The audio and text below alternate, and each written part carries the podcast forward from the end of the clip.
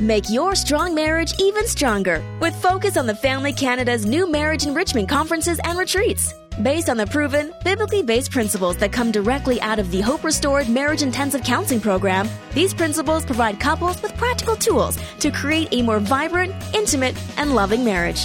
For registration details, call 1 833 to Enrich or visit enrichyourmarriage.ca. That's 1 833 to Enrich or visit enrichyourmarriage.ca.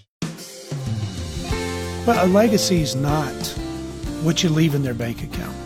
A legacy is what you've deposited in their hearts.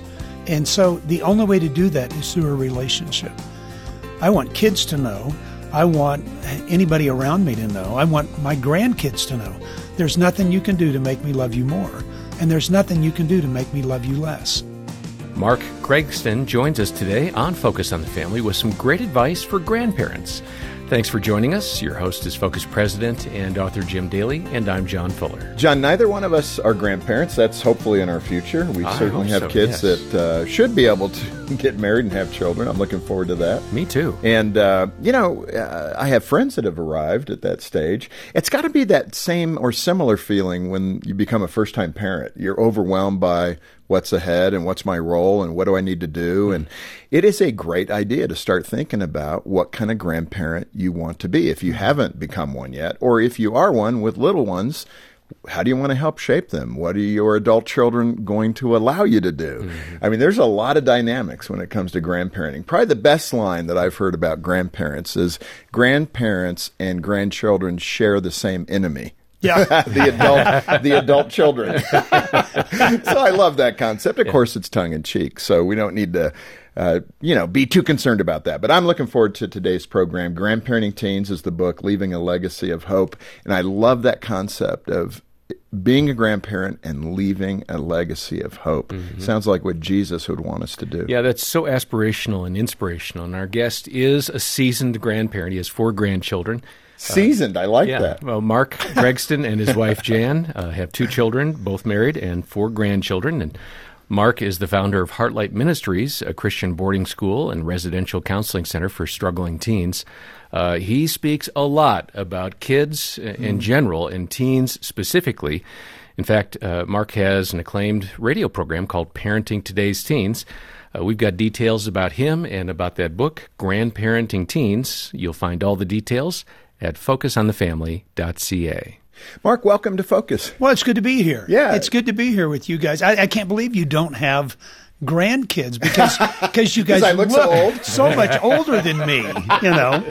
Hey, by the way, for those that are listening uh, by radio, your mustache is awesome. Yeah. Well, thank you. You thank look like you. a extra in a cowboy movie. Well, I, yeah. Well, you ever I, done that? I live in Texas. I've I've done some little things like that, and and sponsored by a boot company, and you know all this stuff. But but and have too many horses, and maybe Well, we that's can give maybe we can give some away on this I, broadcast. I love Horses? it. I love it. Yeah, Oh, we'll hear from people. Yeah. already. yeah. I'll, I'll take a horse. I think he's joking. There you go. Mark, let's start with that idea of hope. I, you know, when I look at grandparents um, all, all through my life, there tends to be like two kinds the fun kind and then the kind of mean kind. Yeah. How do you ensure that you end up being the fun grandparent, a good grandparent, and not Yeah. one that's upset with the world all the time? Yeah, what a great question. You know, I, I when I became a grandparent, I was 45, and I was scared to death. I even told my daughter, I go, look, I, I don't do well with these little kids. I don't do well with other kids. When they become teens, I think I'll do okay. And that's how I kind of went into it. I was scared to death. Right. Because I had no idea. And then I was there next to the door when my granddaughter was born 23 years ago, and I heard her cry, hmm. and it was almost like my heart opened, just just like that. Wow. Just something changed, and I've never experienced that before. And I mean, it's been something quite different. And Tim Kimmel always says, you know, grandparenting, it's a mulligan. It's a do-over. you get to you get to make up for all those mistakes that Yeah. you've made. And I think what happens is that some grandparents feel like a grandchild is a burden. Well, I've got to do it again. I've got to do this all, you know, I've got to go through the same thing I went through with my kids. And then there's other ones that look at it as a mulligan, as a chance to redeem the time that maybe they missed with their own kids. Yeah. And I think that's the difference between the two. Yeah, and Jean and I have often said it'd be wonderful to parent again.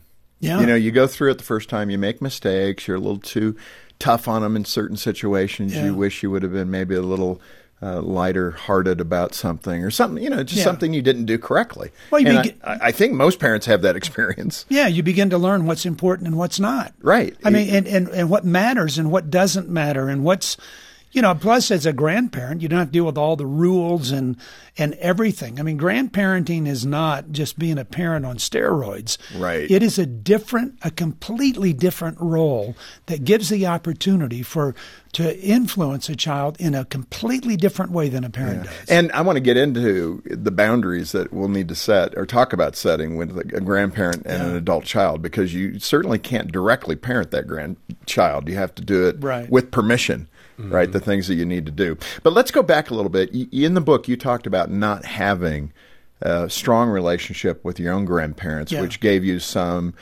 um, doubts about being a grandparent when that granddaughter was born you were just talking Yeah, about yeah.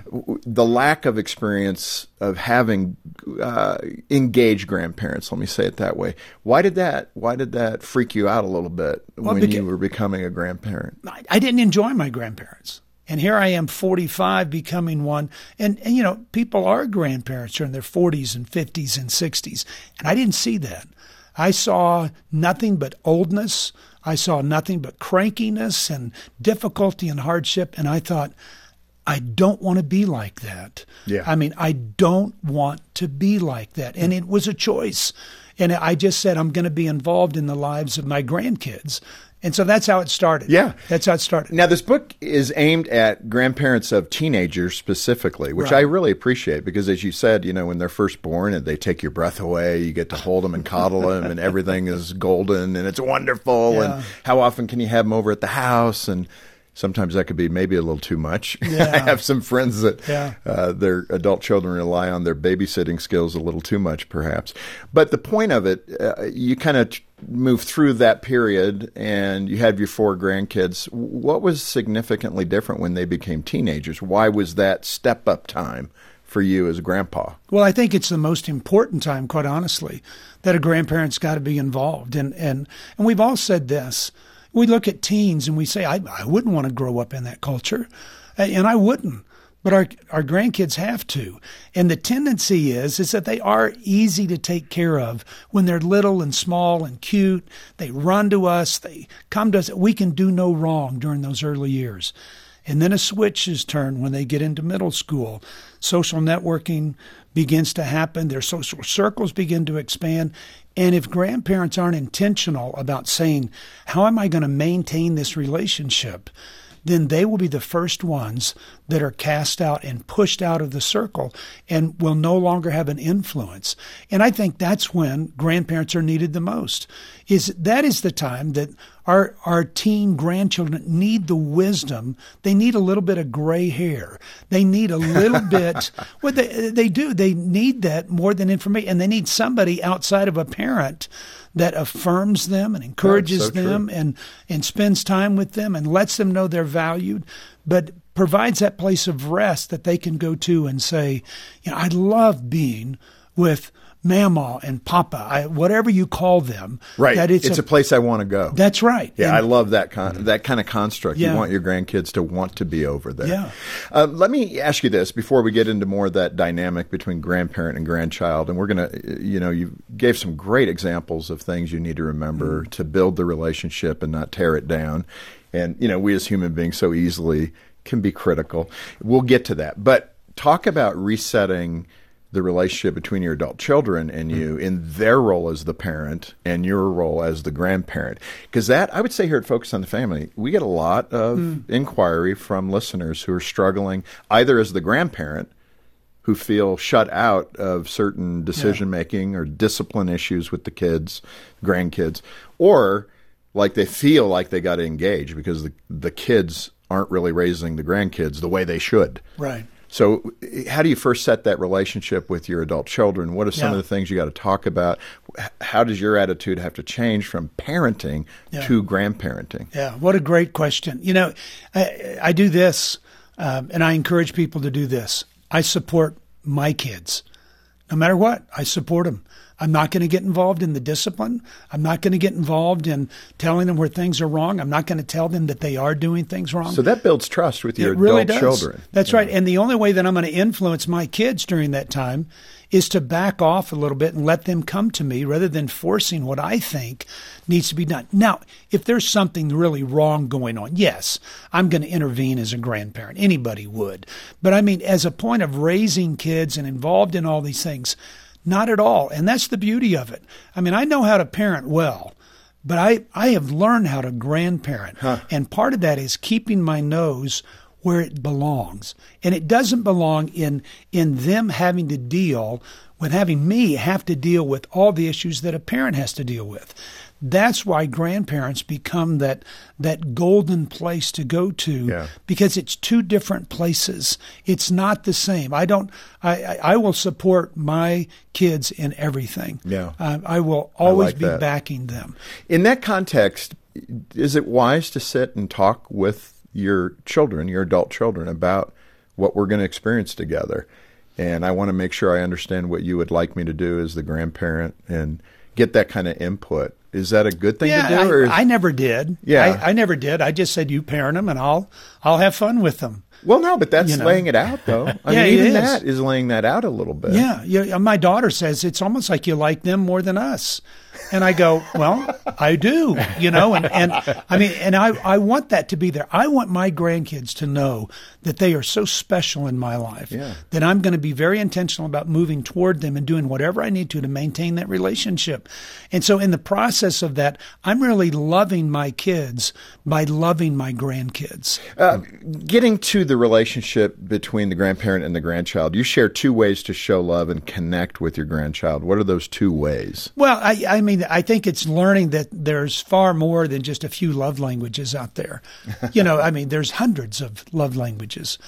And I think it's letting the child know that I've got you backed all the time. Yeah. You know, one of my love languages is that I want to know that that I'm going to be supported by those people I've been loyal to. And the other thing is I want to be invited. What does loyalty as a grandparent toward a grandchild look like? Well, for somebody just to say, well, Grandpa would never say that. Papa hmm. would never say that. Because you never do. That's right. And and when somebody says something that they would say, no, that's not true. There's no greater way, even for my my wife and I. There's no greater way that I feel loved than when she says, "That's not true about Mark." That she stood up for me, and perhaps that's because I don't feel like I've ever been stood up for, hmm. you know, in my life by parents or grandparents. But I mean, there's something about that, that that's one of my languages. And the other is I just want to be invited. So I invite my grandkids to everything. To participate. That's right. Come and be a part. Let's go to this concert. Let's let's go on a trip together. What do you want to do? Where do you want to go? How can we spend time together? And whatever that is, we're going to do it. See, I think that I, I would look forward to that, like taking two weeks in the summer and Yeah. telling Trent and Troy, you know, send the kids our way and we'll take them for a couple weeks, three weeks, whatever, and spend time with them. It gives you a break too. Well, it does, and I I tell my daughter. She, she goes, "Well, can we come?" I go, "No, just just just give me the kids. That's all I want." You know, one example of that, Steve Menifee, who's a mentor of mine, a business guy, retired now, but he used to, he had a uh, farm, I think, in Connecticut, and he would create grandma and grandpa's farm summer. Yeah. And have all the, I think, I don't remember the number, but a number of the grandkids would come and just spend, you know, a month with them. I thought that was awesome. They'd fish and hike and do fun things and crafts, and they had it all planned like a summer excursion. Hmm. Yeah. Well, how how special is that? Yeah. Oh, and they're that a remember that forever. That a, that a kid would go. That's what I remember. Yeah. And really, what we're talking about in leaving a legacy is that you know when when Paul said to the Corinthians, "Remember how I was with you." I mean, there is something about that that I want my grandkids to remember how we were together. Mm-hmm. That's what I want more than anything. I like that. This Focus on the Family broadcast will continue in just a moment. Focus on the Family Canada is celebrating 40 years of ministry in Canada. Since the beginning, we focused on helping Canadians nurture, protect, and invest in their families so they can thrive. I was experiencing some burnout. I was experiencing some real fatigue in ministry, trying to rethink, keep it fresh. And, uh, you know, after you've been in, a, in a, one church that long, uh, that can be quite challenging. We just wanted to make sure that we just got that refreshing. And so our time at Kerith was such a blessing because it was a true time of refreshing and filling up and gaining perspective that led us into a beautiful time of sabbatical and helped us go back and to continue on. Over four decades of ministry, we've received more than 70,000 counseling calls, prayed for a million people, and welcomed over 2,000 individuals and couples to our retreat centers. None of this would be possible without your support. Thank you. Join us in celebrating. Visit focusonthefamily.ca forward slash 40. This is the sound of the staff here at Focus on the Family Canada every weekday morning at 9 a.m petitioning God for those with crisis in their marriage, for those who want to become better parents, and those who are lifting up loved ones to the hope that one day they will know the salvation that Christ has to offer. We'd love to hear from you too. Call us today with your prayer requests at 1 800 A Family or email us at prayer at fotf.ca. Thanks for listening to Focus on the Family. Let's resume now with the balance of today's programming. Mark, let me ask you. Uh, you talk about the importance of storytelling as a grandparent. Mm. I love that idea. Yeah. But speak to the power of storytelling as a grandparent. How do you how do you develop that art if that's not a skill you possess? Well, I think at some point people begin to realize that they really have more wisdom than they actually know. Huh. That you get to a point in life and you go, I have learned some things. God has been teaching me things, but there hasn't been the point of that. I think anybody can write a book. And quite honestly, if you spent time enough figuring out what you've learned throughout life, because the wisdom that you've gathered has come from observation and reflection and experience. And it's those things in your life that you go, okay, I'm learning the good things in life, the right things in life. And I've learned them through stories that are funny and sometimes tragically funny that it, it, wasn't funny at the time, but it sure is funny now kind of thing. And you reflect on those things. And it's just saying, how do I put that into a parable? How do I put into something that a child can understand? And I think that becomes important. But the second part of that that I think is key, it's talking about experiences that you have together. You know, if wisdom is gathered by the experiences that I have in life, then I want to have experiences with my grandchild. I want to do things with them so that whether it be fishing or riding a horse or going to a concert or going on vacation or inviting them over or watching special movies or having a dinner night or whatever that is, I want them to look back at that time and for them to start telling stories. I remember when Papa did this. I remember when Papa got thrown off a horse. I remember when this happened and this happened and this happened. I think you've you've got to create the environment that stories can be told. So we're not playing games, if you will, to engage with one another. That there's got to be a way, there's got to be a way to engage hmm. and tell those things that have happened in our life and spend time looking at those. Yeah, I like it. That's, that's keeping the oral tradition alive Absolutely. for the family. Yeah, absolutely. The uh, you know just the idea of humor in the family is so critical. But that could be tough for some people because, yeah. you know, they feel maybe that it shows some form of disrespect or something like that. You, in fact, had an encounter. I think you're invited over to a, a family who wanted you to observe and give them some feedback. What happened? well, the feedback wasn't too good. I, you know, I, they wondered why they're. They get points for having you come over and do that. That's I mean, right. that's a There's pretty, a heart that's to learn. A, yeah. You know, come over and tell us what we're doing wrong, kind of statement. Yeah. That's really brave of them. So I give them credit for yeah, that. Yeah. But then you let them have it. Well, I, am not so sure they wanted to hear what I had to say. Okay. All right. You know, and I, quite honestly, I think it was one daughter that had gotten involved in the in the life of some young man, and the son was smoking pot or something. Okay. And I said, you know, if I grew up in this house, I think I'd be doing the same thing. Wow. You guys are boring. You don't do anything. You're always concerned about behavior. You're more concerned about the condition of their room than you are the condition of their heart. You don't listen. You don't laugh. You don't. Yeah, there's well, in no, fact, they were forbidden to laugh at the dinner table. that right? you couldn't laugh. That's Uh, and you'd get in trouble if you laughed at the dinner table. And so I laughed at that when they told me, 'cause- and we were eating dinner, and it was almost like that I had just violated some great thing that I wasn't supposed to violate. But it really was. You just don't do those things. And I go, you got to lighten up. If you're Yeah. ever going to speak to the more difficult issues that are going on in the life of a teen, it's so different. It's so different than 15 years ago. You know, Mark, let me hmm. let's dig into this a little bit because there's got to be some parents and certainly grandparents that are listening, and I think it applies to both groups. That importance where you where you're doing the very things you just talked about, being more concerned about behavior than the heart. Mm-hmm. And I, I want to give them the benefit of the doubt. They were probably raised in a very similar Absolutely. situation. Absolutely. So these are learned behaviors. This is how their mom and dad raised them. How how do you counsel somebody when you know someone listening right now going wow that sounds a lot like our dinner table Yeah. that sounds a lot like the way we go about parenting them Yeah. how, how do you coach them to get a grasp on that and the importance of it because i what i have found is when you have that attitude uh, it's a judgmental attitude Yeah. especially with your kids and then into the teen years you will drive them to the very behavior that you're wanting them to avoid Right. like you said Right. I'd be doing those things too to escape. So how how as the adult do you get a hold of that and understand that and talk about it with your kids that I haven't done this well. Yeah. I've got to change and I'm so sorry that I put this burden on you. Well, that's the first step. But I think you have to realize that somewhere. I mean, I live with 60 high school kids. I mean, that that's crazy. it is crazy. but but I have. I have for, you know, almost 40 some years and, Well, and describe that though so people get it. So this Yeah. is where you're helping these That's right. We have a residential counseling center. Yeah. Kids come and live with us for a year at a time.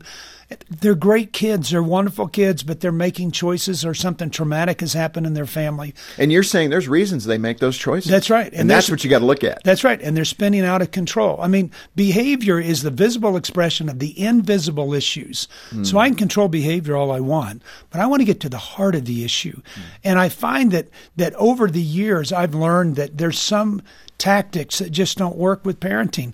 And that is when we demand perfection. It's when we exert this overwhelming authority and when we're judgmental. And that is very difficult in trying to engage kids talking about subjects that, that they are dealing with in the world and culture they live in to not be those things because I want good things. I really want them to listen to me well. And I have a tendency to become judgmental because I think people are doing some things wrong, but I've got to come across in a way that's more about the relationship and their heart than it is about their behavior and performance. which sounds a lot like Jesus. It's Yeah. exactly. Think of Jesus encountering these people that were just behaving so poorly. Yeah. And he modeled that so well to say, I care about you, I love you. Mm. And as a grandparent, oh, how refreshing that is for a teen grandchild to hear that. Let's end where we started this in your subtitle, Leaving a Legacy of Hope, because you are kind of filling in what gives a teenager hope Yeah. you know that you believe in me that you're concerned for me that you trust me that you know all those things that are built up in that grandparenting of a teen relationship Yeah. uh, just elaborate on that idea of a legacy of hope and how you can set the foundation to make it happen Well, a legacy is not what you leave in their bank account. A legacy is what you've deposited in their hearts. And so the only way to do that is through a relationship. I want kids to know. I want anybody around me to know. I want my grandkids to know. There's nothing you can do to make me love you more. And there's nothing you can do to make me love you less. Now, when I say that, I say nothing, hmm. no matter what they come and tell me. And there's issues out there right now that kids are making choices that are poor and awful and rotten and everything. But I want them to know above anything else, I love you and I love you dearly because I want to touch their heart. I want to know I'm there for you. I will always be there for you and nothing will get in between our relationship. So I don't let them take advantage of me. I don't let them run me, but I do let them know that I can still love them and have a strong disagreement with maybe how they're living or the choices they're making, but I still love them. Because if I miss the opportunity and, and they don't feel love from me, then I will never have the opportunity to speak wisdom into their life and walk alongside them and share the truth that I know to be true, that I've found through either you know, when I was in ninth grade, being the Oklahoma Bible quiz champ, or or learning through you know all the years of study, or what I've gathered through Scripture, I'll never have the opportunity to share that if I am more concerned about the behavior than I am about their heart. You know, when you look at the church broadly, um, let me ask you this, Mark. Um, you know, we try to project perfection mm. in our families, in our behavior, no matter the age. Certainly, as parents, we want our kids to behave. We don't want to have that out of control grocery store experience, yeah. especially as a Christian family. you know, if God's real, why are my kids so out of control? Yeah. There's a title for a book. Oh. But um, the point of that, what I'm trying to say is that vulnerability, I have found that with my own boys. When I share it with them, where I blew it as a teenager, where I wasn't thinking straight, where I didn't do the right thing, mm-hmm. they actually draw closer. Absolutely. It's just the way it works. When you're trying to project perfection, people move away from that because yeah. they can't be that. Mm-hmm. And, and they won't I, be that. And I love that concept as a grandparent to let them know where you weren't perfect. Well, that, you, that you're imperfect. I mean, because they'll move towards you. Yeah, who likes being around a perfect person? They well, drive you crazy. Not you only know? that, but there's something inside, even a child, who goes, "I don't know if I could trust that." Well, I, I, don't believe it's true. That's right. And I think the other part is you create an unbelievable atmosphere when you allow. I mean, during those training years, one through twelve, you want things to be perfect. But beyond that, you want to start showing some imperfection because it creates an environment that a child's attracted to. They would much rather be in an imperfect world, knowing that we're striving for good things, than to live in a world where they're never going to reach what mom and dad want them to reach. And so, as a parent and as a grandparent, I share things about me where they know feelings and thoughts, all the imperfections in my life. I let them know because I want them to know it's okay to struggle because as we struggle together, we get to a better place. Well, and how about the reinforcement that through our imperfection is where we need Christ? Absolutely. And then that Christ Absolutely. fills in that gap. Yeah. And it's the gift of salvation. Yeah. It's not earned, it's given. That's right. And that's when they start asking questions. Right. And then they understand it. Yeah. Yeah, this has been so good, Mark. Thank you for being with us. Oh, absolutely. Fantastic. we often have a call for more grandparenting resources. Mm. So this is one. Here we are. We're answering the call. Mark has come all the way from Texas to give us some input. And what a great book, Grandparenting Teens Leaving a Legacy of Hope. Mm. This is a wonderful resource. It has very specific practical advice that'll help you connect with your grandchild. So who doesn't want to do that? Mm. Uh, get a hold of it directly from Focus Canada. And when you do, the proceeds all go right back into ministry. We don't pay a shareholder dividend, right? And uh, it helps the ministry to do its work. So we're grateful to you when you order through Focus on the Family Canada. Yeah, contact us today and donate generously as you can, either a monthly pledge or a one time gift. Uh, help focus on the family, have a greater impact for grandparents, for parents, for families. Our number is 800, the letter A in the word family, and we have all the details about Mark's book and ways to donate at focusonthefamily.ca. Well, join us again tomorrow. Gary Thomas wants to help you avoid a boring marriage. But if we're joined together to seek first God's kingdom and we're seeing God use us, and that's what we were made for, there's no boredom in that. That's as exciting as a marriage can get.